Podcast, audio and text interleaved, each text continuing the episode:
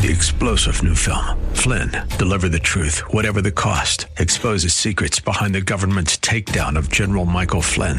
Flynn knew what the intel world had been up to. He ordered the first audit of the use of contractors. This set off alarm bells. He told the truth. He was the most dangerous person for Donald Trump to hire. They had to get rid of Flynn.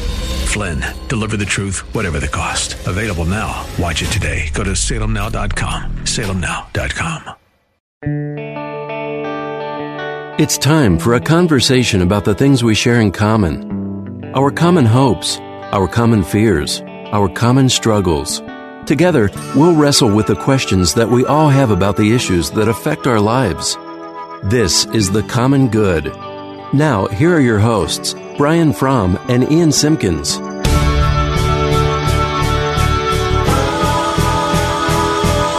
Welcome to the Common Good. My name is Brian Fromm, and I am the lead pastor at Four Corners Community Church in Darien, Illinois. Usually joined by Ian Simpkins. Our co host is missing again today, but for a good reason. He's not snowed in or anything. Ian instead is spending some time at home with his wife Katie as they welcomed their second child this week. So uh, we are excited for Ian to get back here to be all sleep deprived, saying crazy things. Uh, I'm sure he's going to have some stories, but uh, we're excited for the Simpkins family. But while Ian is out, I'm uh, flying this ship alone today. So we are excited. Hopefully, you are all shoveled out. You're ready for the cold this week. And we're excited to, that you're spending some of your Monday with us. Well, over the first couple weeks of this show, we have spent a couple different times. We've had the pleasure of talking to Julie Roys. Uh, Julie, uh, as a reminder, is a speaker and writer whose articles have appeared in Christianity Today, Religion News Service, The Christian Post, The Federalist, World Magazine. She is also the author of Redeeming the Feminine Soul. Um, you can follow Julia Twitter at Reach Julie Roys. That's R O Y S. And today we have the pleasure that Julie is uh, in studio with us today. So, uh, Julie, it's great to put a name and a voice with a face. And uh, thank you for joining us today. Well, likewise, it's an awful lot of fun to be here and to see you in person and um, and be right here at WYLL Studios. So glad to be with you. So, uh, if you have at all following what's going on with Harvest Bible Chapel over the last couple weeks, um, whether it's when Julie's been on with us or on Twitter or on many different shows, you know that Julie has done a lot of extensive work um, and really, uh, if I might add a little uh, editorial, wonderfully important work in kind of unearthing a lot of the unhealthiness that's going on, specifically with Pastor James MacDonald and the whole kind of Harvest Church uh, what's going on out here. And every time, Julie, we were joking before that we have you on, we say, well, we'll have you on again if something else happens, but this is probably the end of it. Uh, and then there's more. Sure. And then there's more. So, by way of, uh, we kind of live in this, but a lot Mm-hmm. of people out there, they don't know the story. So, as best you can, uh, if you could kind of give us the backstory, what's been going on, what is it that we're talking about? Okay, well, uh, I'll try to give the cliff notes as Yes. quickly as possible. um, but you know, back in October, uh, Harvest Bible Chapel and James MacDonald actually filed a lawsuit against me and four other defendants. Uh, this is before I had published anything. Um, and then I published an expose in World Magazine in December pointing out uh, spiritual abuse, some bullying uh, accusations uh, against MacDonald and the church, also financial impropriety. Um, and that seemed to create quite a bit of, of stir. Yeah. Um, after that, then we saw uh, Walk in the Word. James MacDonald's broadcast ministry pulled all of its programs off of about 2,000 radio and television outlets. Uh, then the church announced that Pastor James MacDonald will go on an indefinite sabbatical and that they were going to enter into a peacemaking process. Uh, but this indefinite sabbatical, it was just indefinite sabbatical of preaching and leadership in Chicago. Well, Harvest Bible Chapel has seven campuses here in Chicago. It just has a newly acquired eighth campus in Naples, Florida. Well, the pastor of that Naples uh, campus was not too pleased when he heard that James MacDonald was going to be preaching in his stead down there in Naples while he's on this sabbatical. Felt like if he's not fit to preach in Chicago, why would he be fit to preach in Naples? And so he objected and uh, sent a letter to his congregation saying that he had asked the elders actually to give them their autonomy back and return this congregation to um, their own self governance. Yeah. Well, that got him fired. And so that's where we're at right now, kind of a mess and a very messy situation. And And I think a lot of people thinking, my, myself included, what was with that pre- peacemaking process? Right. You know, there's been no owning of wrong, no um, no public apologies. James MacDonald is still there. There's no resignation. And now we have a, a pastor fired in Naples. So Yeah. kind of a mess. I'm trying to do it off the top of my head. His pastor's name is John Seacrest, right? Correct. Uh, Not to be confused with Ryan Yes. Seacrest. A lot of people have been doing that. It's Ryan Seacrest. No, Ryan no, he's Seacrest. not a pastor. um, John Seacrest, uh, curious, you've probably had some conversations with him. Uh, is he still without a job? How is he doing? What's kind of the collateral damage there? Oh, you know, he's hurting. Yeah. He and his wife are, are really hurting. And uh, there's actually an article coming out in World Magazine um, that talks about some of that. I've reported on it. Uh, I'll be reporting more on my blog about how he's doing, but also what the developments are. There's, I, I'm, I'm hearing conflicting reports about what's going on. There's no official word from the church on what's going to happen there. Yeah. So, uh, kind of waiting, taking a wait and see attitude. But, but yeah, he and his wife are having a very difficult time. I do know that there was some talk about, hey, are they just going to go back to? They were meeting at the YMCA. Okay. Uh, because this is a re- relatively recent church plant. Yes. They had been meeting at the YMCA, and then they got this building um, really given to them, I, I think, for like $10 a year was the lease agreement. Um, so they've been meeting in this really beautiful building, but some are saying, hey, why don't you just go back to the YMCA and meet? And uh, when I talked to him, he's, he was like, no. Uh, not doing that right now. You know, I mean, he's he, he was just kind of like this just happened. I'm not moving into anything quickly, and I just think they really need our prayers. It's a very difficult time for them And and, for the church. Absolutely. And to put a, a bow on the whole information, like catching us up, anyone who's in local who gets the newspaper has seen like there was a you know Oh, yeah. front page of the Daily Herald, and it was uh, you know you've come to read it and you understand why, but it was almost crazy to read. Like, wait, this is Mancow, the guy who's been the radio host for the years here in Chicago, kind of a shock jock. Yep. writing an article, kind of trying to be a voice of reason within the like. Can you catch us up on that part as well? Yeah, that was a big news. That was on Friday. Uh, the article came out in the Daily Herald, front page news, Yes. and it's Mancow Muller basically calling out James MacDonald and saying, "Come on, this is not right. There's no elder accountability. We know that you run the church. You need to own up to it. You need to say the truth. You need to come back to Chicago. You're hiding out in Naples. Let's go. Come back. Be a man. Do this." And uh, and really uh, using a lot of scripture and, and coming out about his, his own stand and where he stands with Christ. And I think for a lot of people, they're like, "What?" You know, they don't they didn't realize this. You know, they they think of him as a shock jock, right? But I actually uh, recorded a, a podcast with him this morning, so that's going to be released later this week. I also I took a soundbite from that. It's going to be in a special that we're we're airing here on WYLL. Um, but this is a man who had a close relationship with Pastor MacDonald. Um, was actually just baptized a few weeks ago, rebaptized by him. Really saw a spiritual renewal in his own life, and this has been just absolutely devastating Yeah. to him. That the man that he thought James MacDonald was is not the man that he believes him to be today. it's just so many twists and turns to this story. Uh, this might be an impossible question, but where do you think it's going next? or are you just going to wait and see and be there to report it? Um, I, I I do not make those kind of predictions. Good. I really I really don't. Um, Like a true but I am- reporter. I am, praying. I am praying, Brian. Really praying that there would be repentance where there needs to be repentance, so that the healing can begin. Healing cannot begin when we bury our sin.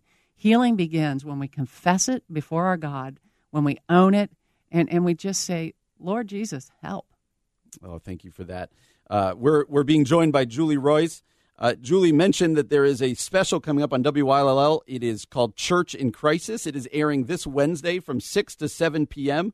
Not just about the harvest stuff, but about kind of the state of the evangelical church uh, in our country. Julie has done a fabulous job. I'm looking forward to listening to that. So that's this Wednesday from 6 to 7. Uh, coming up next, Julie and I are going to continue this conversation, and we're going to get away from the details and try to dive in about what's going on within the church uh, and what's the light at the end of the tunnel. This is The Common Good on AM 1160, Hope for Your Life.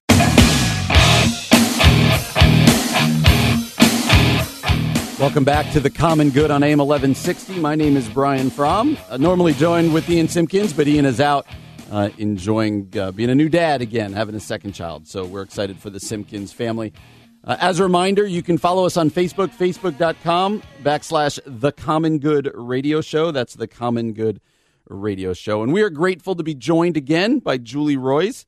Uh, we spent the last couple minutes talking about all that's been going on at Harvest Bible Chapel.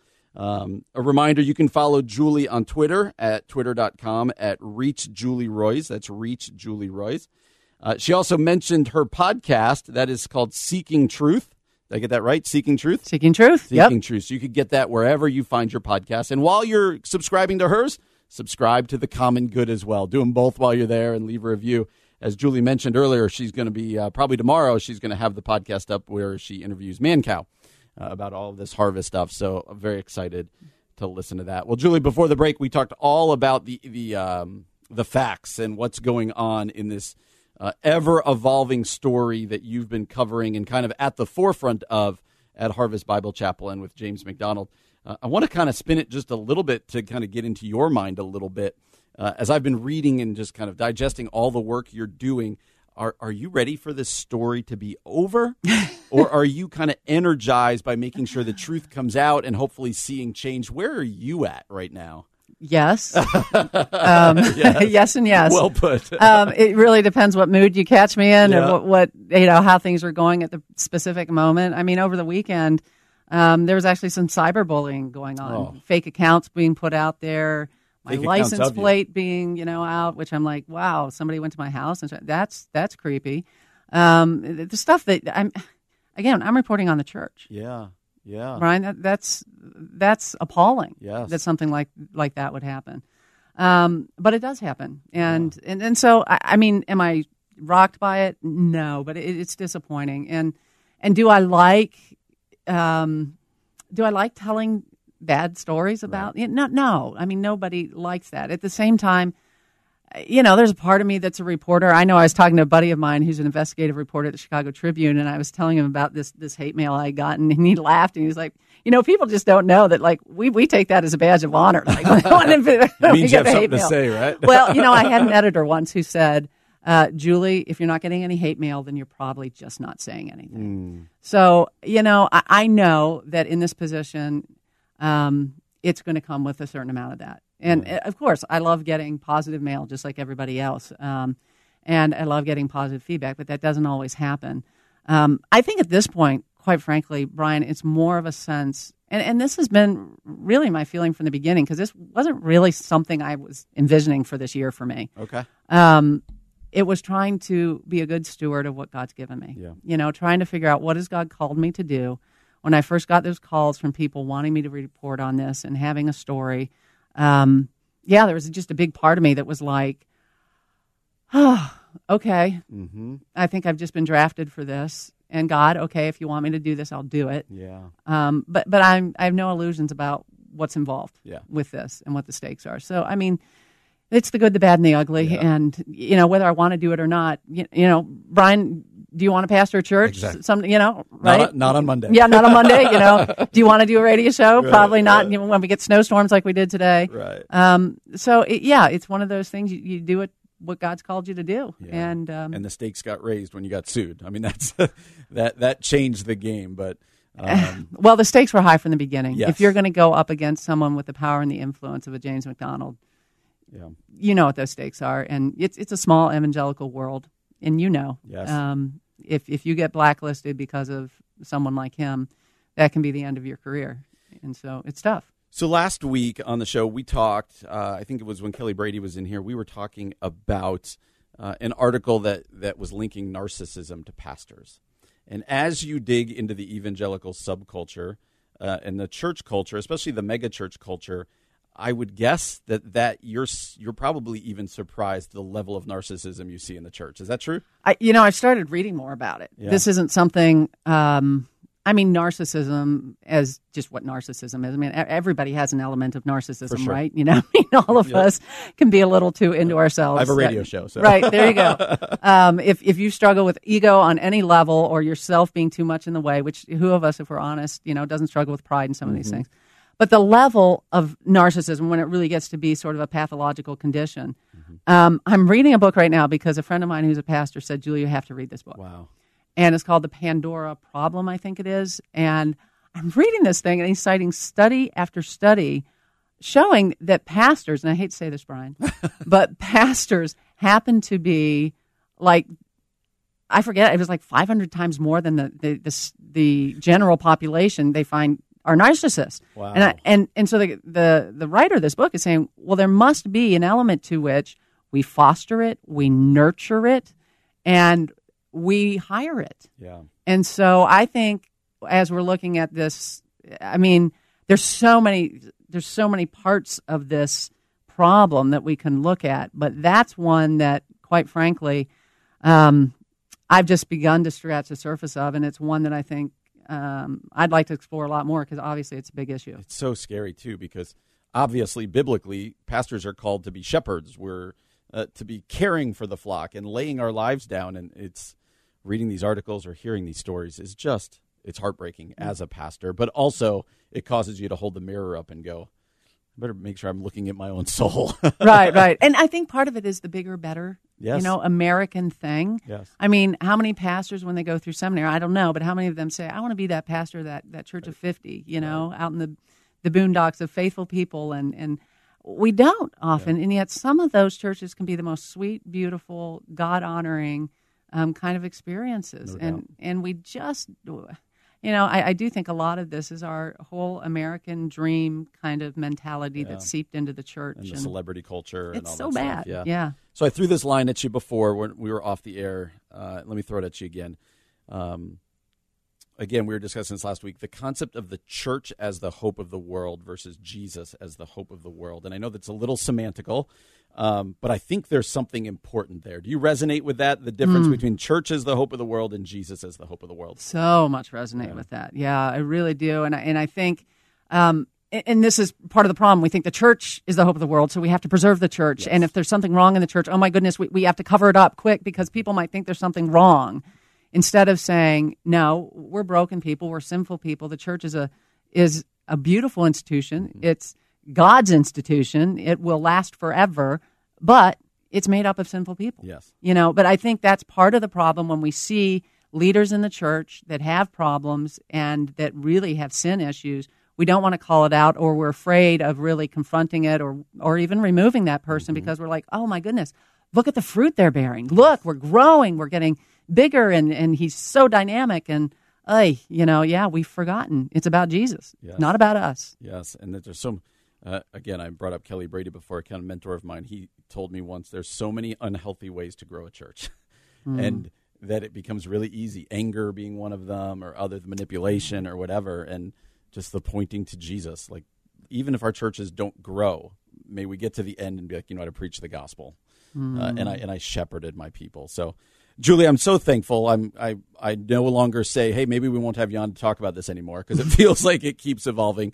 Uh, but as somebody who's been watching, uh, I'm very thankful for the work you're doing and uh, the things you said don't bother you. I heard them and I'm like, oh my gosh, that would terrify me. So uh, thankful for the work you're doing. Let me remind you all uh, that Julie has put together a special called Church in Crisis, kind of a look at the uh, evangelical church in America. It is going to air on this station on Wednesday following our show from 6 to 7 p.m. on Wednesday on this station. And you can also look it up because there's other stations across the country where it will be found. And also a reminder Julie has the Seeking Truth podcast, uh, as well as you can follow her on Twitter at Reach Julie Roys. That's R O Y S, Reach Julie Roys on Twitter. Julie, thank you again. Uh, it's great having you here. Thank you, Uh, Brian. Yep. You're listening to The Common Good on AM 1160, Hope for Your Life.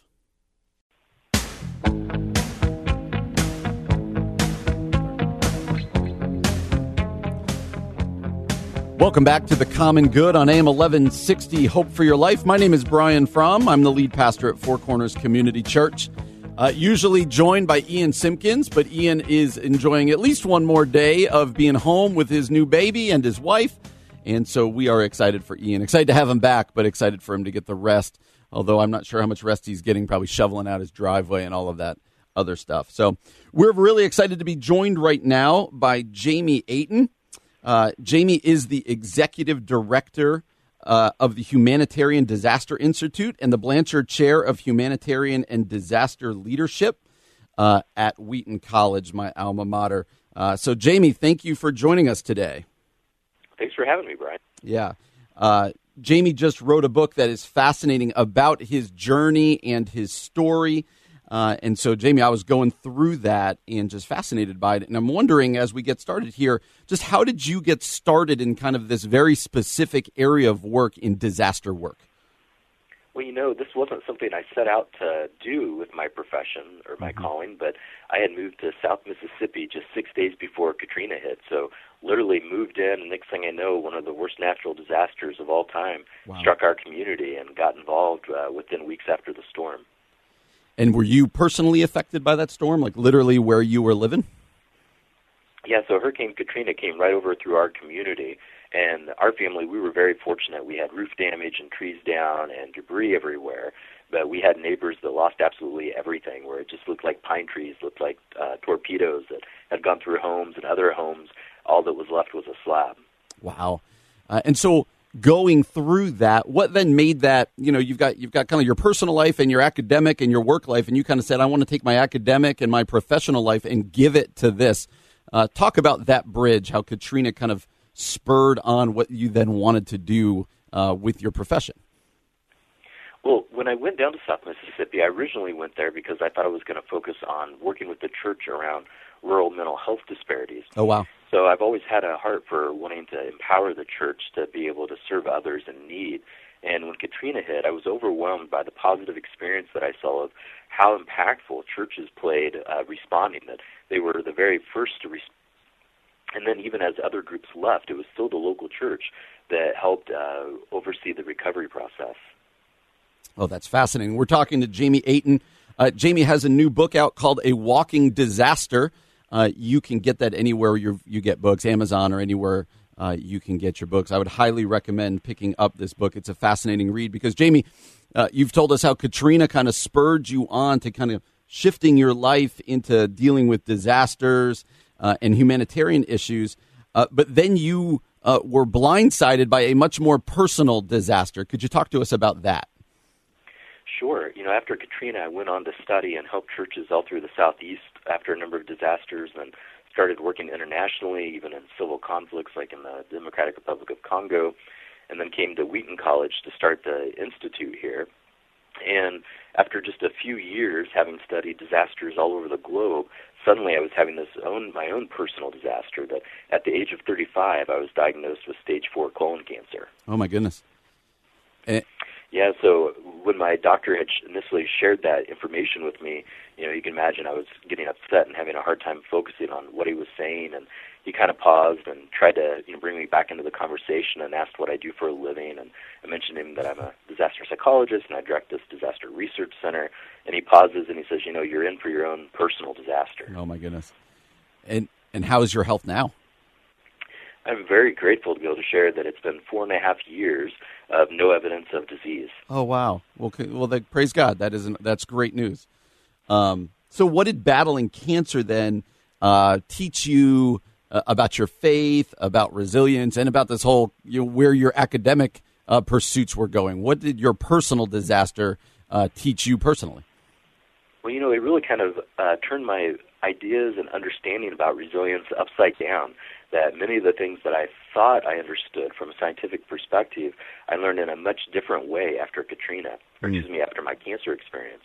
You know, so one example would be about uh, the act of spiritual surrender and really understanding about how that can help us to have a wisdom about what we have control over and what we don't have control over, and that which we can't gain control over, to hand that over to God to help us through those difficult times. I read somewhere that uh, the mission uh, of your institute, I believe, is to help equip the church to prepare and care in a disaster filled world. Now, I'm a pastor, and when I read that, I got really excited and really interested. Um, very practically speaking, what are ways that you are equipping the church or the institute's equipping the church um, because I'm so in agreement with you that the church is the one to be mobilized and go out and help people in their greatest need. What are some ways that you guys are equipping the church to do that? One of the ways that we do that is that we use our research to turn it into tools and resources and training to help the local church get ready for a disaster and to be able to respond to humanitarian crises. So if you go to our website at wheaton.edu backslash HDI, You'll find a number of free resources and manuals to help churches have how to prepare, as well as tip sheets on things like disaster spiritual emotional care. Mm. You can also visit my website, jamieaten.com, where you'll find a number of articles that I've written for different magazines and op-eds that really kind of breaks that research down in real tangible ways of how to help. And then lastly, last August we launched a new master's program in humanitarian and disaster leadership. So that's another way that we work to equip the church. You know, I've always heard as a pastor that there are ways that the church while being well-meaning, enters into these kind of you know whether it be something like Katrina or personal storms people are having, and where the church can actually be more hurtful than helpful. Uh, is that something that is true? And if so, what are some of those things that the church should avoid doing?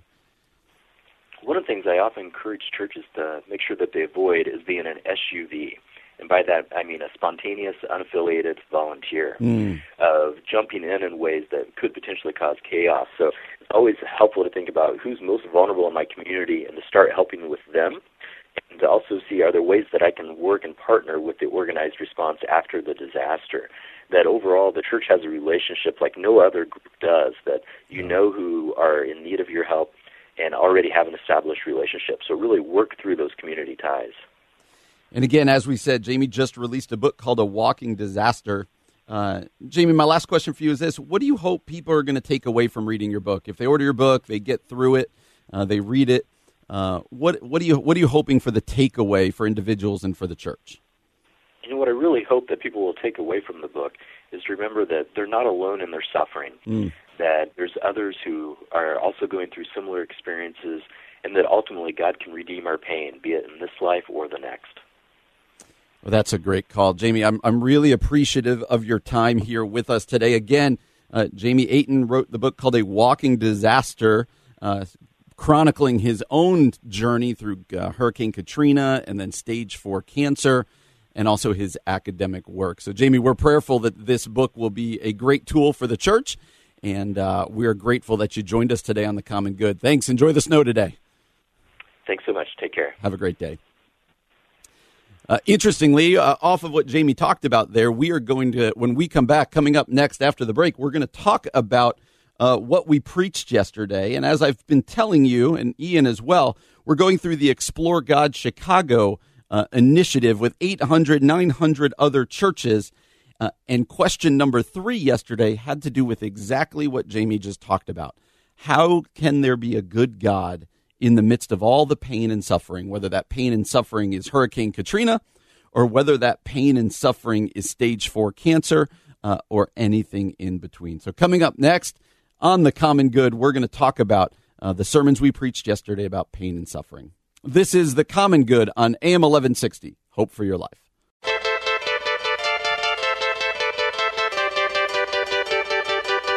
Welcome back to the Common Good on AM 1160. Hope for your life. My name is Brian Fromm. I'm the lead pastor of Four Corners Community Church in Darien, Illinois. I am normally joined by my friend Ian Simpkins. Ian is the teaching pastor uh, at the Yellow Box Community Christian Church uh, in Naperville, Illinois. But as we've been saying, Ian and his wife Katie welcomed a new baby boy last week, their second child. And so Ian's taken some time to get acclimated, rest, get to have some family time. So uh, excited to have Ian back, but excited for them to be uh, just enjoying some family time. It's tough to enjoy family time this time of year, though. Man, it's cold out there today. I got some shoveling in already and a lot more snow than I thought, but my kids were off of school.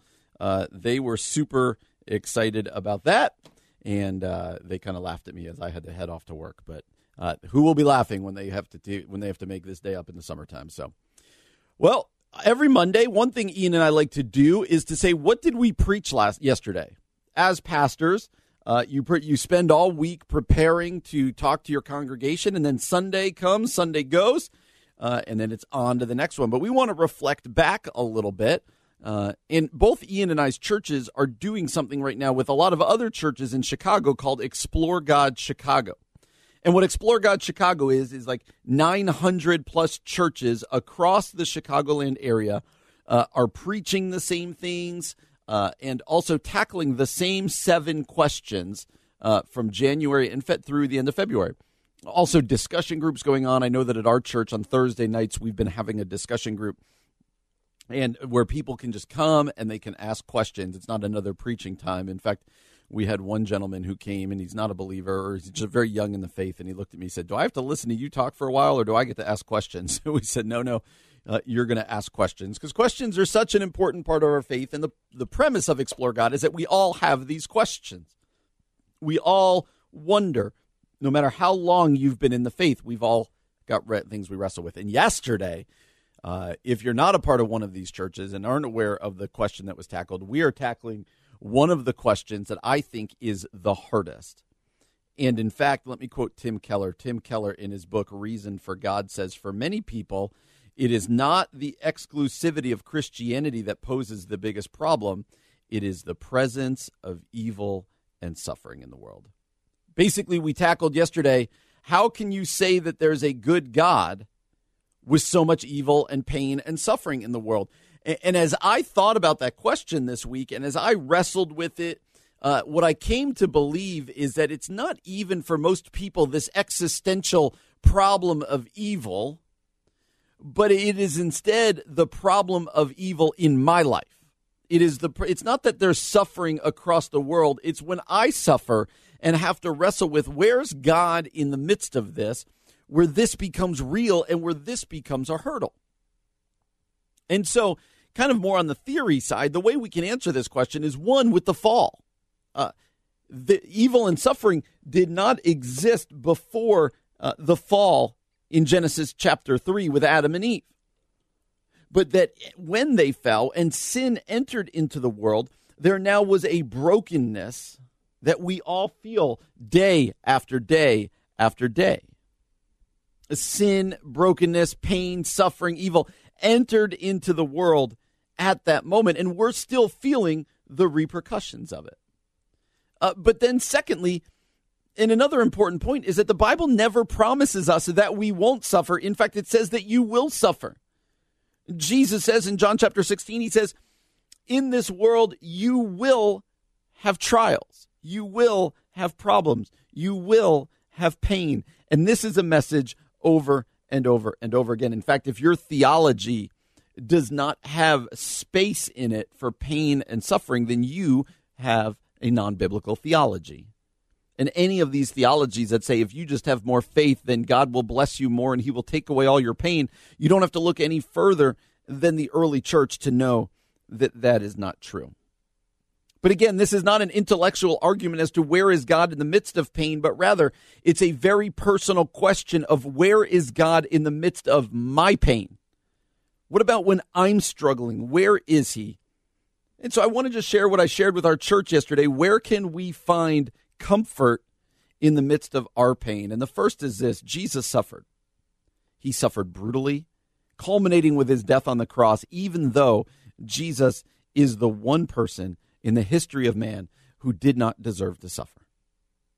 Christianity, in the words of Dietrich Bonhoeffer, is, is a religion that serves a suffering God. So contemplate that, that the great Christian answer to suffering and pain is that we serve a God who has himself suffered unjustly. But not only has he suffered, Jesus promises to be present in our suffering. He promises to never leave us or forsake us. Psalm 23 says, Even when I walk through the valley of the shadow of death, I will not be afraid, for you are close beside me. Psalm 34 18 says, God is close to the brokenhearted. And that means that in our pain, we can turn to him. But ultimately, there is one answer to the why doesn't God do something about it question. And the answer is that he already has. See, as we discuss the problem of evil and suffering, we can try to explain it with all sorts of philosophies, but the suffering is primarily understood by the cross. The good news is that he has already done something, that at the cross and at the empty tomb, Jesus has defeated sin and death for all time. And so we're in the midst of the already not yet. We are still struggling here on this earth. Uh, but no matter how great the struggle or how debilitating the illness, this world is not the end. And therefore 2 Corinthians 4, 17 and 18 can say, For our present troubles are small and won't last very long, yet they produce for us a glory that vastly outweighs them and will last forever. So we don't look at the troubles we can see now. Rather, we fix our gaze on things that are coming. For the things we see now will soon be gone, but the things we cannot see will last forever. Revelation 21 says, There's coming a day that our ultimate eternal home will be a place where there is no more tears, no more pain, no more crying, no more struggle, no more death. So, are all of our problems going to go away when we follow Jesus? Absolutely not. But does it give us a perspective? Absolutely. That says that this is not our ultimate reality, but that instead God has done something about it in sending Jesus to ultimately take away, uh, to, to bring forgiveness of sin and to defeat sin and death. Paul writes to the Corinthians that sin, where, O death, is your victory, where, O death, is your sting. Uh, the sting of death is the law. Uh, but praise be to God. Thanks be to God who gives us the victory through our Lord Jesus Christ. C.S. Lewis wrote, that they say of some temporal suffering, no future bliss can make up for it. Not knowing that heaven, once attained, will work backwards and turn even that agony into glory. Friends, we can look at the cross, regardless of what we are going through, and proclaim our God is present, our God is powerful, and our God is good. If you're going through struggles today, uh, the problem of pain does not eliminate God. It instead points us to a perspective that says Jesus suffered, Jesus is present in my life to bring comfort and peace, and that we have an eternal home with Him where none of this will be our reality. That is the good news that we love to proclaim here on The Common Good. My name is Brian Fromm, uh, usually joined by Ian Simpkins, but I'm here by myself today. This is The Common Good on AM 1160. Hope for your life.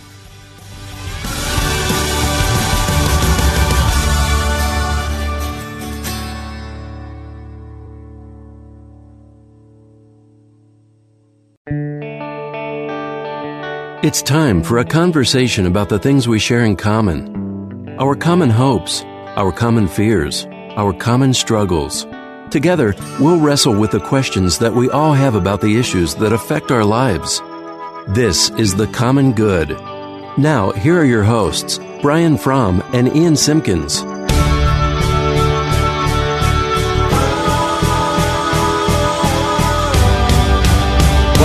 To the Common Good on AM 1160 Hope for Your Life. My name is Brian Fromm. I'm the lead pastor of Four Corners Community Church in Darien, Illinois. Usually at this time, I'm joined by Ian Simpkins. Ian is the teaching pastor at the Yellow Box at Community Christian Church, but Ian is home right now enjoying another day with a newborn. So him, him and his wife Katie had their second child this week, and we are super excited for Ian. Uh, he'll be back later this week, but right now uh, I'm going to roll with this myself. Uh, we are really excited to be joined on the phone right now by Mark Jobe. Mark is the lead and founding pastor of New Life Community Church in the city of Chicago. Uh, but also, as of January 2nd, Mark also became the 10th president uh, of Moody Bible Institute. So, Mark, with all that you have going on, thank you for taking time to join us today. Absolutely. My life is not nearly as busy as Ian with the newborn baby there and um, I'm super happy for him, high fiving him, but really glad that I'm not at that stage of life. I couldn't agree more. I'm. Uh, we were joking with Ian last week before they had the baby. Like, man, we're super excited for you and really excited that it's not us. so, also past that stage. Um, well, Mark, we're glad that you joined us. As we said, you're wearing lots of hats these days. The the newest one, uh, just having been uh, taken over as the 10th president of Moody Bible Institute. So, for the sake of our listeners, uh, how did this come about? How did you go from uh, being a pastor to now being a pastor and a president of this uh, of this important college? Well, Brian, I'm a graduate from Moody. Moody had a role in actually bringing me to Chicago. In fact, it was radio. Um, interestingly enough, someone would record cassette tapes in front of a radio uh, Moody radio programming mm. and sent them to Spain. Do you remember things called cassette tapes, I Ryan? do. I, did. I, yeah. I totally found one the other day and was showing it to my kids, and it was a, another funny story for another day. And so they would uh, send them there, and I got a hold of those cassette tapes, and I had never been to Moody. I didn't know anybody that had gone to Moody, but as um, as a 17 year old who had just recently given his life to Christ, I wanted to come and study at least a year of Bible to this school that was teaching the Word so well. Mm. So Mo- Moody got me to Chicago, and you know it was through Moody coming to study in Chicago that I ended up staying and planting churches. So I've always had Moody in high regard, Yeah. but never viewed myself as someone that would want to lead a school. But in June, I was approached and asked by Moody, and my wife and I felt at least we should uh, pray about it. And so we were reluctant and very, very much not convinced it was what we should do, but we entered into a season of fasting and prayer. Mm. Sense that God was saying this to us I'll give you clarity in the process. So it was about a four month process of praying, fasting, getting counsel, uh, just kind of examining our hearts to see is this really a good fit for what we want to do. And by the time the search process was done, both Dee and I were convinced about it. The leadership at the church was affirming it. And so, three weeks ago, we stepped into the 10th presidency hmm. of the Moody Bible Institute. And now, being the 10th president, before talking about what are your dreams for the college, what are some of the challenges that might be facing, just kind of looking ahead, do you have to just pinch yourself and just go, man, there's only been 10 people. I'm just the 10th person who's led this historic institution. Do you look up at pictures of D.L. Moody and all this stuff and just uh, kind of pinch yourself and go, how did I get to this spot in my life? You know when it really hit me on the first day, January 2nd, I wanted the president that was uh, serving when I was a student to actually pray over me, Mm. uh, Dr. George Sweeting. Uh, he's 94 years old Wow. and just a phenomenal man, just a great ministry, uh, an evangelist at heart, and I really respected him. Well, he agreed to do so because of health issues. He wasn't able to be there in person, but uh, I knelt in front of the entire staff that was there, and Dr. Sweeting's voice came over the phone, and uh, he just prayed over me, prayed that the mantle of authority would come on my life, and that was um, a, a powerful symbolic moment where I felt this mantle, this weight of responsibility, Yeah. but also this privilege coming on my shoulders from this senior, godly, 94 year old man. So that that's when it really struck me. Yeah. And now, as you're looking forward, what are you uh, personally? What what excites you about this role, and what excites you about uh, you know what could be coming in the near future and down the road? Brian, I've spent a lot of time uh, in Chicago and other places raising leaders, coaching pastors, planting churches. Mm-hmm. And one of the ongoing bottlenecks of church planting, multiplication, I think if you talk to any leader that's been involved at, for any season of time, they'll always tell you it's the leadership pipeline. Mm-hmm. Uh, they'll say the greatest challenge, really by far, is getting the right leaders, training the right leaders, releasing the right leaders. Um, I mean, pretty much anybody you talk to would would say that. And so, as I thought of Chicago, as I thought of other parts of the world, as I thought of church planting in general and disciple making in general, I thought, you know, I want to. This gives me an opportunity to actually uh, spend some time shaping, molding uh, a couple thousand students that feel a call of God to change the world. Yeah. And why not jump in there and um, help shape them? Uh, why not jump in there and make this a phenomenal leadership pipeline uh, to make changes for the kingdom of God, not only in Chicago, but in places around the world? So I'm throwing myself, I've never abandoned my original vision of church planting Yeah. in urban cities in Chicago and around the world but I'm just uh, tackling the issue from an, a, a bit of a different angle now. Yeah, it sounds like you're viewing your role as president uh, less administrative and more pastoral. Is that fair to say? Yeah, I bring a pastoral heart to it, and I've always been more uh, uh, an evangelist at heart, really, and so I bring a pastoral heart with uh, evangelistic emphasis, and I think it fits really well. We're with Moody Moody's history, founded by this iconic, trailblazing, fiery shoe salesman No. that never was ordained, but became Mr. Moody and did some extraordinary things in his generation, but had a passion to lead people for Christ. And so I feel privileged to be able to try to take that legacy and kind of continue to fan it into Moody and his students. And what are, you know, we talked about what excites you about it. What are some of the challenges that you think you'll either face personally, trying to get up to speed, or maybe facing the college coming up in the months and the years ahead? Yeah, you know, there's a lot of challenges, um, not only for Moody, but Christian schools across the nation. Yeah.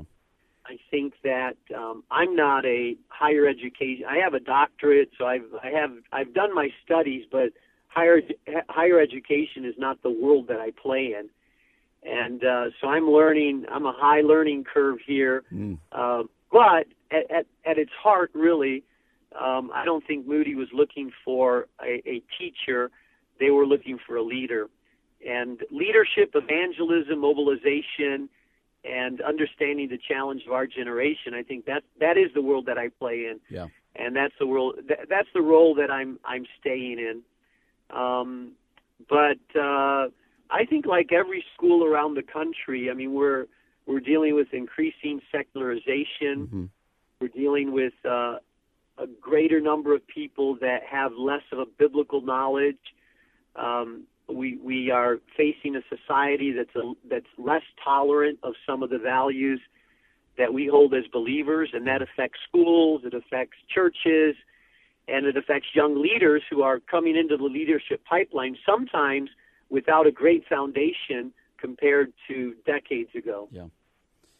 Well, we are uh, blessed to be joined by Mark Jobe today. Mark is the lead and founding pastor of New Life Community Church and also now the 10th president of Moody Bible Institute. And coming up next, uh, we're gonna we're gonna shift from talking to Mark about Moody to talking about the church and New Life Community Church and his passion for church planting. That's coming up next on the Common Good on AM 1160. Hope for your life.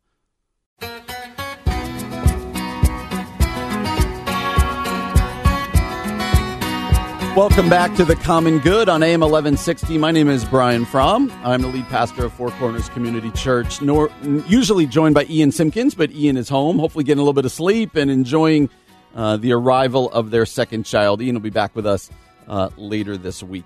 Well, we're being joined again by Mark Jobe. Mark is the lead and founding pastor of New Life Community Church in the city of Chicago. And uh, we spent the last couple minutes with Mark discussing his other job now. He's just started here on January 2nd as the 10th president of Moody Bible Institute. And Mark, uh, we're grateful that you're still uh, joining us. And here's my question for you. Uh, being the president of Moody Bible Institute feels even like an overwhelming job to me. Uh, are you still going to pastor uh, New Life Community Church? You know, that was a big issue, Brian. I have to be honest. Yeah. As we talked to the board, uh, if I had to decide between being the president of Moody or having to step out of the pastorate, that would have been tough, and it could have been a deal breaker for me. But I told the board this: you know, I'm I'm not a pastor by vocation. I'm a pastor by calling. Yes. And so, even though I take on the full time job of president, I'm still committed to the local church. I'll still be preaching. I, I said, You'll have a better president if I can keep my hands involved in ministry, if I can um, put my arm around a tatted up gangbanger on the southwest side of Chicago and lead him to Christ, or sit across the table from a with the CEO that's having trouble in the, their marriage and pray over them and pray for them. And so the board said, well, it's a little bit unusual, but um, they agreed. They said, okay, if you have the bandwidth and capacity to do so. So I, I'm volunteering now, not in an employed capacity, but I'm volunteering as senior pastor of New Life Community Church. Wow. So I still preach and I still work with the leadership team. Um, I have a super strong passion for church planting and evangelism, and so I feel like I'm a I'm a better better leader at Moody as I stay engaged in the local church. you, you and I've gotten to know each other a little bit, and your passion for the local church comes out all the time. And people may not know this, but New Life has you know over 20 locations throughout the Chicagoland area. There's it's it's pretty massive. There's a lot going on. Um, so, how does that work? Right? We always hear about campuses and churches and this and that. To the person driving in their car right now who only knows of their home church, uh, how structurally does that even work? That there's all these different locations. Um, what's their autonomy versus like how much say do you have in what goes on? Uh, paint the picture of New Life for us. Yeah, so Brian, I started when New Life was just 18 people in the southwest side of Chicago. I was 21 years old, and so I've been a part of a church for, for a long time. At one, a few years into the church, we prayed for the city of Chicago and prayed an audacious prayer that God would help us to reach 1% of the city of Chicago. Mm. It was that prayer that led to our strategy back then, uh, terminology like multi-site wasn't even existent in the church. Yeah.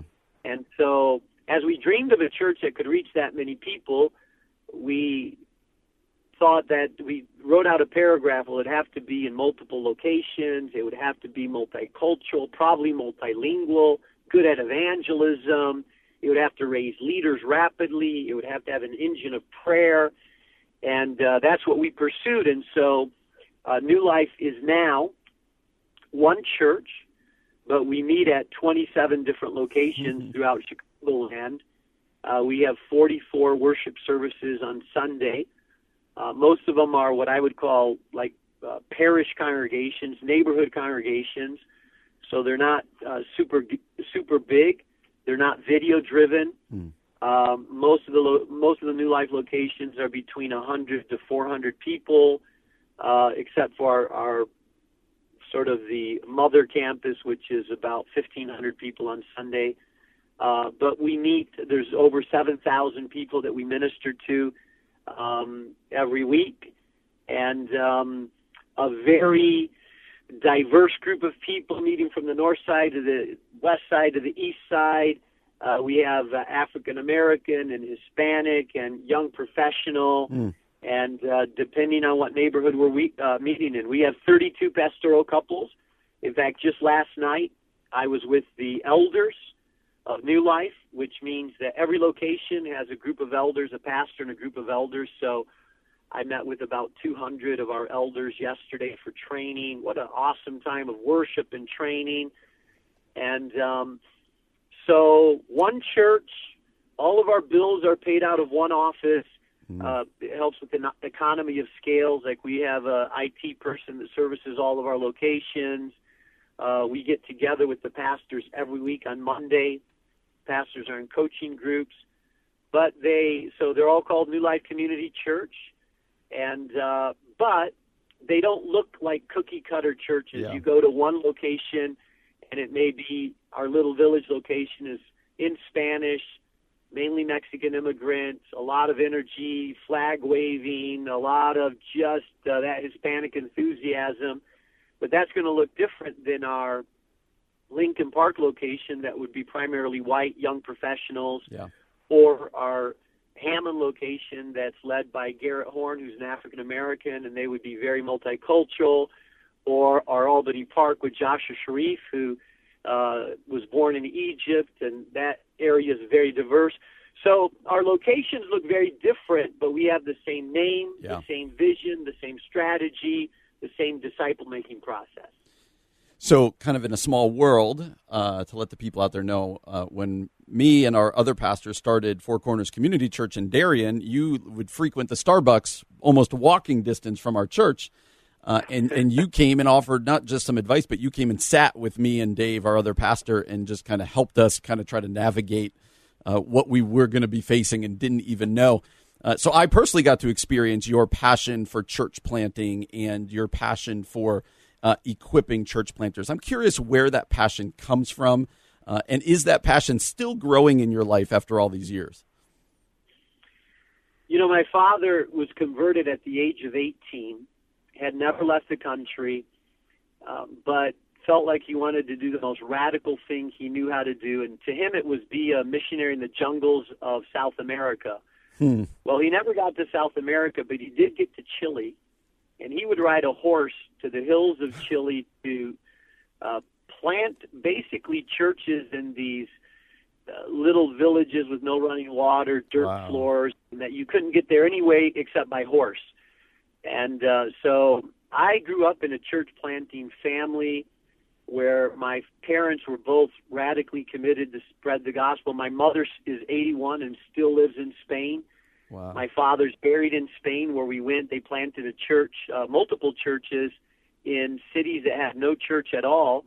And so I grew up understanding. Hey, I grew up, uh, Brian, I grew up understanding that God's strategy to reach the world is called the church. Mm. And eh, we don't make up a strategy. We can't engineer a strategy. Uh, Jesus gave us a strategy, and it's called the local church. And the local church exists to make disciples Yeah. in a community of faith that grounds people and multiplies throughout the world.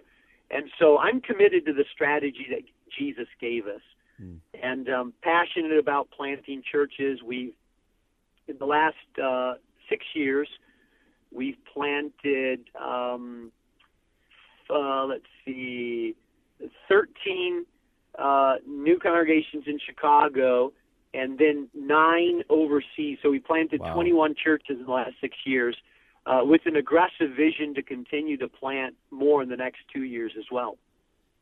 Well, I- if anyone, you can hear it in Mark. We're being joined by Mark Jobe, again, the lead pastor of uh, of New Life Community Church and the tenth president of Moody Bible Institute. Mark has a passion for uh, church planting and seeing people come to Jesus, uh, and we are grateful for that. Well, Mark's going to continue to join us when we come back. Coming up next, we're going to talk about uh, what's his love for Chicago. We're going to talk about the city of Chicago. Uh, what is it that he loves about it, and what is it, what are his dreams and his hopes for Chicago going forward? This is the Common Good on AM 1160. Hope for your life.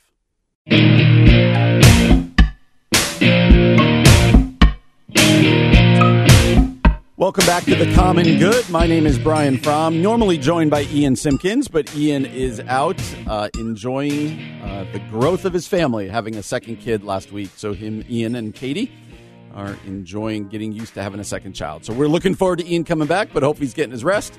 Um, but in the meantime, we have been uh, so blessed to be joined by Mark Jobe. Mark is the lead and founding pastor of New Life Community Church.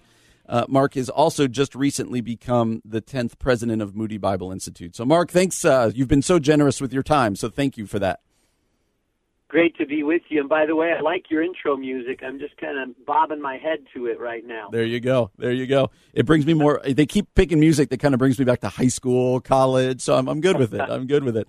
So, Mark, we talked earlier about uh, your new role at Moody Bible Institute as the 10th president, and we talked uh, about your role as at New Life Community Church, that you're still uh, the unpaid senior pastor there and kind of setting direction for church planting. And all of this points to a love that you have for Chicago um, and just a desire for Chicago. So, could you speak about your love for Chicago? What do you love about the city, and where does that come from? Yeah, I have to be honest with you, Brian. When I first came to Chicago, I couldn't wait to get out of Chicago. I I was I came directly from a little village in northern Spain Oh, with wow. the population of 200 people. My telephone number was literally eight, and unpaved streets. And so Chicago to me was this urban jungle. It was noisy. People were not friendly. It Yeah. was cold and I just wanted out of Chicago. I mean, I just could not wait to get out. But while I was uh, studying in college, a a pastor told me they said they said you know the the nations have come to the big city, and if you can reach the cities, you can reach the nation. Mm. Mark, maybe you should think of planting a church in Chicago. I wanted to say, get thee behind me, Satan. I didn't, I didn't want to hear that at all. But it was one of those deposits that I could not shake and could not let go of, and I really wrestled through uh, with it. When it looked like I was going to be starting a uh, leading a church in Chicago, I told God, I said, God, uh, you have to give me a love for this place if you want me to really engage in it. And I feel like there was a defining moment in which uh, God broke my heart for the city. Hmm. And instead of seeing an urban jungle, I started seeing faces. Uh, faces of single moms, faces of young men that had a destiny that was being robbed from them, uh, faces of uh, immigrants and um, uh, and CEOs and leaders downtown, and and it changed my perspective. And now, after 30 years in Chicago, I love this city. It's a phenomenal place with a lot of power. It's a city like almost no other in the United States of America. It's got a lot of history, a lot of power. It's been one of the most uh, segregated and um, polarized city of the United States of America, which has its challenges. Um, but nonetheless, a very influential city yeah. in our nation. Uh, the the former president came from here. The mayors of Chicago have been uh, they have been history makers and shakers in the history of the United States of America. Not always good either. Um, but I believe that, that there's a lot of good that has come out of Chicago, and I believe that a lot of good can come out of Chicago as, as well. As you look at the landscape of Chicago, um, obviously it gets a lot of bad press, a lot of stuff, but what do you see as the major issues uh, facing the city as a whole? Well, one of the biggest issues currently is um, youth on youth violence. Mm. And uh, we have been in the news for the last couple of years, and it, it's it's the issue because we have had just these incredibly high homicide rates in certain neighborhoods of Chicago. A couple of years ago, 700 homicides, mm. but it ranges between 500 usually to 700, which is just absolutely unacceptable. Yeah. A lot more violent than places like New York, but it's segregated to certain neighborhoods. By the way, Brian, we've chosen to work directly on that issue as a church and have started something that we call New Life Centers, directly related to at risk youth in the city of Chicago. So we work closely with the mayor's office, with uh, probation officers, with mentoring programs. Uh, we have 40 people on staff right now uh, through the church, started by the church, New Life Centers, that work with at, gang involved at risk youth. Wow. And doing a phenomenal job. Uh, first responders to a shooting.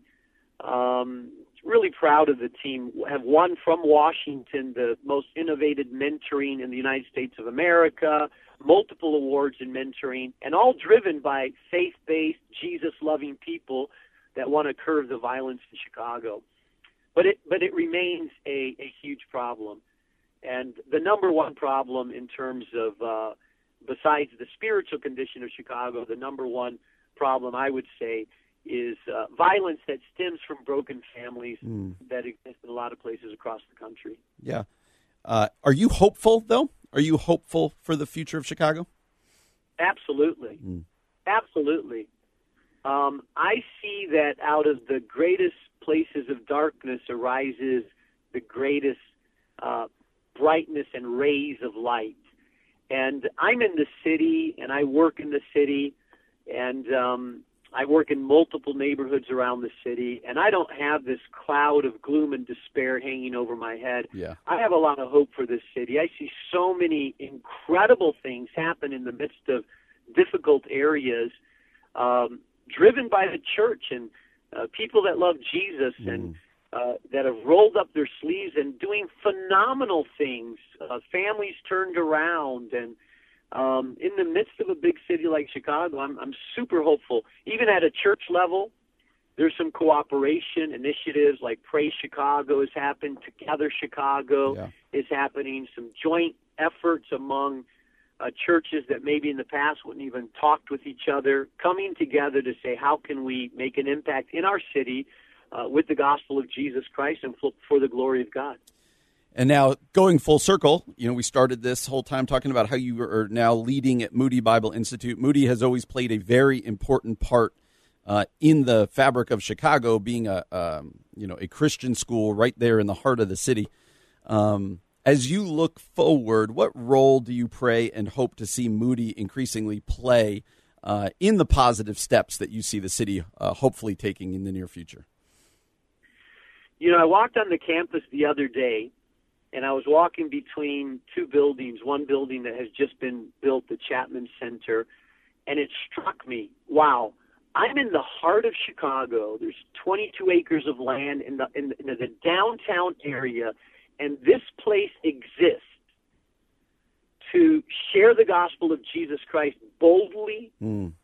and uh, in a solid theological way. What a phenomenal thing that in a city like this, in the heart of this city, this place exists where there's a couple thousand young people coming from all over the world to be trained in this place in the heart of Chicago. And it just kind of blew my mind for a second to think this is amazing because I live in a very secular Chicago world that a place like this exists in this.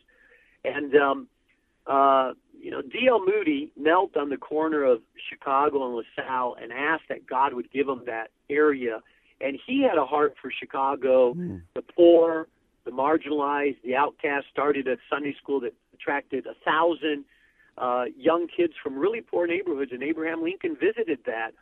And um, I would like to see Moody not only uh, be, again re recapture its heart and soul for evangelism and um, making a difference in a different kind of way. I'd like to see us recapture that in, in a in a stronger way. I'd like to see students from Chicago uh, attending Moody. Uh, it's a it's one of the best kept secrets in the backyard of Chicago. I mean, this is a phenomenal school, and it really saddens my heart that there's so few students from Chicago in the school. And I want to hug every student that is from Chicago in the school that I run into. Like, yeah, this is in the heart of Chicago. So, um, if you're listening to this broadcast and you're thinking about a school to go to, and you have a heart for ministry or a heart to make a difference, I would urge you and encourage you to check out Moody in the heart of the city of Chicago. And so I, I do believe, Brian, that uh, Moody plays a pivotal role. Uh, Moody uh, has always, it's a non denominational or interdenominational school. And so uh, there is, um, it has partnerships with churches all around Chicago. And uh, as a president of Moody and as a pastor in the city of Chicago, my heart is to see Moody empower ministry leaders all across this city and beyond in, in places all across the world. And I hope that you'll see that uh, come out in some uh, more powerful ways than you have in the past. Yeah. Well, Mark, we could talk to you all day, but I'm really grateful for the time you've given to us. Again, you've been listening to Mark Jobe, the lead pastor of New Life Community Church and the 10th president of Moody Bible Institute. Mark, enjoy the snow. Have a great day. Thanks again, my friend. Thank you, Brian. God bless you. You too. Well, that was Mark Jobe uh, here on uh, The Common Good. Uh, such good stuff there for us to be praying for him and to be thinking about as we think about Moody, as we think about the church and the city of Chicago as a whole. Well, you're listening to The Common Good on AM 1160. Hope for your life.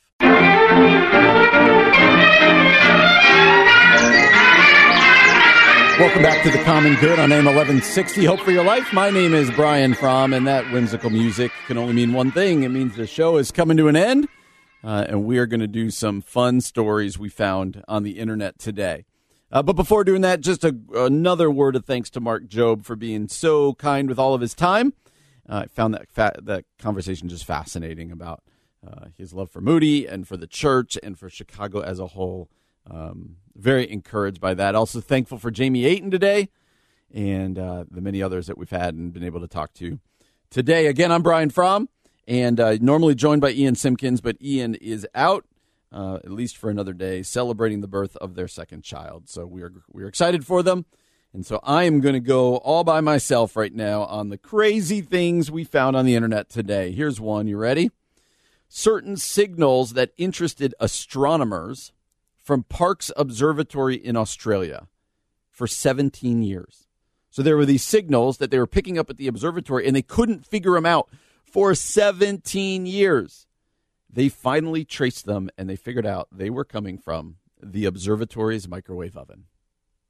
That is crazy. that is crazy. All right, next one. The headline reads Eating fried chicken every day is linked to early death. A new study should serve as a warning to fans of fried chicken. The delicacy is linked to an early death. A new study uh, done on women in the United States found women who enjoyed fried chicken at least once a day had a 13% higher risk of death from any cause. And women who ate fried fish or shellfish each day saw a 7% greater cause. Researchers saw a correlation between fried food and death from heart disease, but couldn't find a link between the fried food and cancer. And my question is this is this at all a surprise to people?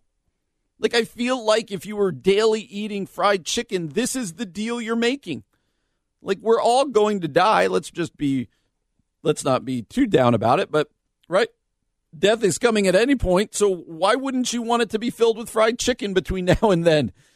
And so, I, I don't know. This is like one of those things where it's like excessive amounts of ice cream and candy will lead to bad things for you. Well, of course it will, but it tastes good.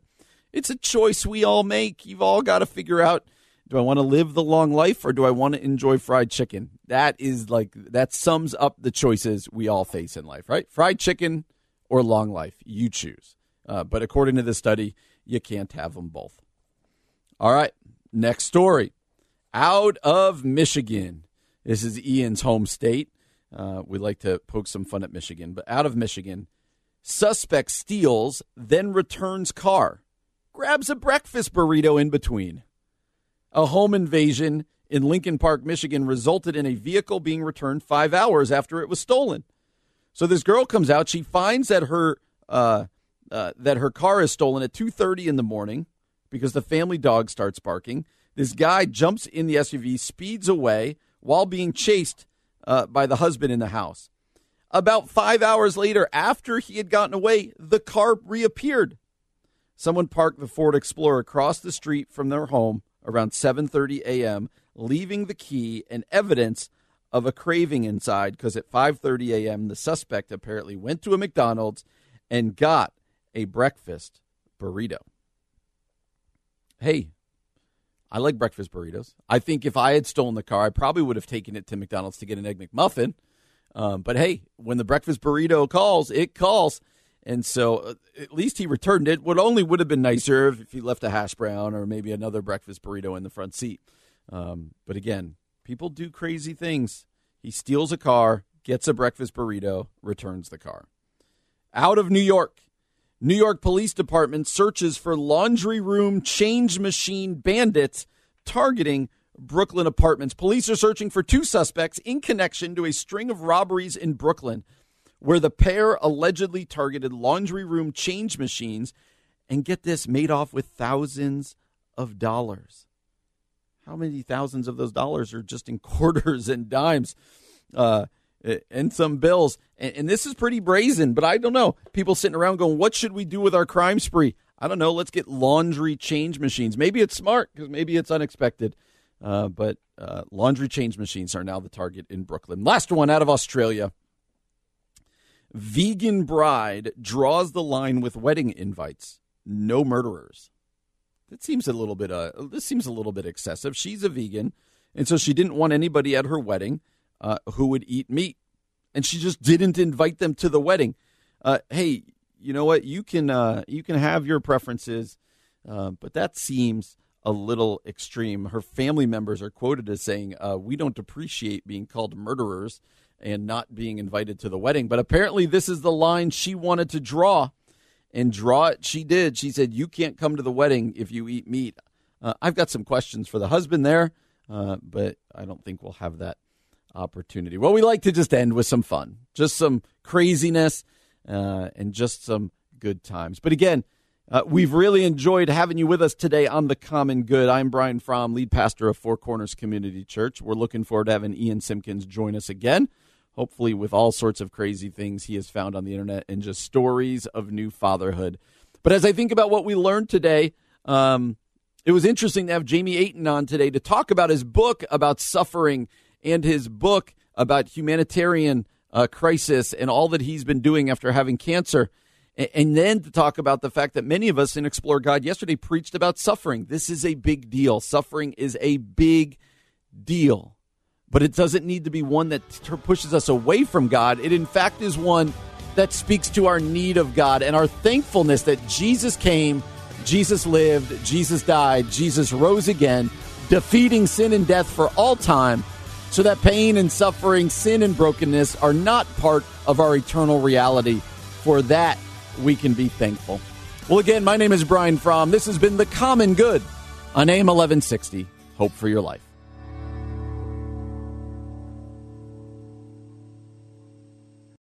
Three star general Michael J. Flynn, head of the Pentagon Intelligence Agency, knew all the government's dirty secrets. He was one of the most respected generals in the military. Flynn knew what the intel world had been up to, he understood its funding. He ordered the first audit of the use of contractors. This set off alarm bells.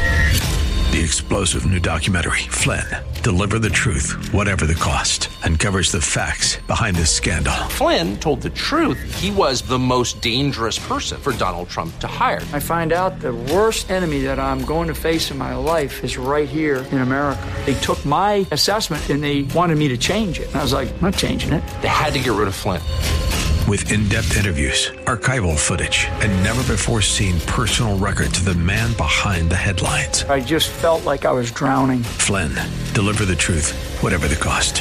Available now. Watch it today. Go to salemnow.com. Salemnow.com.